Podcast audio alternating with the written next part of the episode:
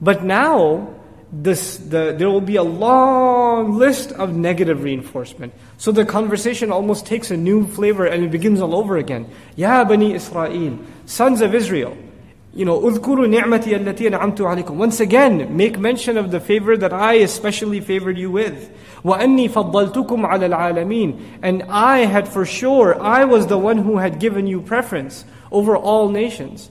Now this anni faddaltukum also gets overlooked. If you say, وَفَضَّلْتُكُمْ عَلَى الْعَالَمِينَ The meaning is complete. I gave you preference over all nations. And anni here isn't just for emphasis. The, the word ana, I, mentioned twice. Why the Arabs would do that in ancient Arabic is al-ithbat ala ghayr al-fa'il. It's a very subtle principle in Arabic. Let me try to help you uh, uh, understand this in English. There's a difference between saying, I favored you, or I gave you preference, and listen to the second one, it is in fact I who gave you preference. When you say it the latter way, there's something implied in parentheses. You know what's implied? It is I, not anybody else. You're not chosen people on your own accord or your genetics or your lineage. I'm the one who made you preferred.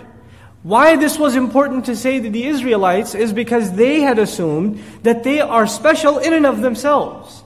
And that Allah Azza wa Jal, the one who gave them this stamp at one point, that stamp is now permanent, it will stay that way. Allah makes sure they understand, no, that honor that you were, was, were given, that came from me.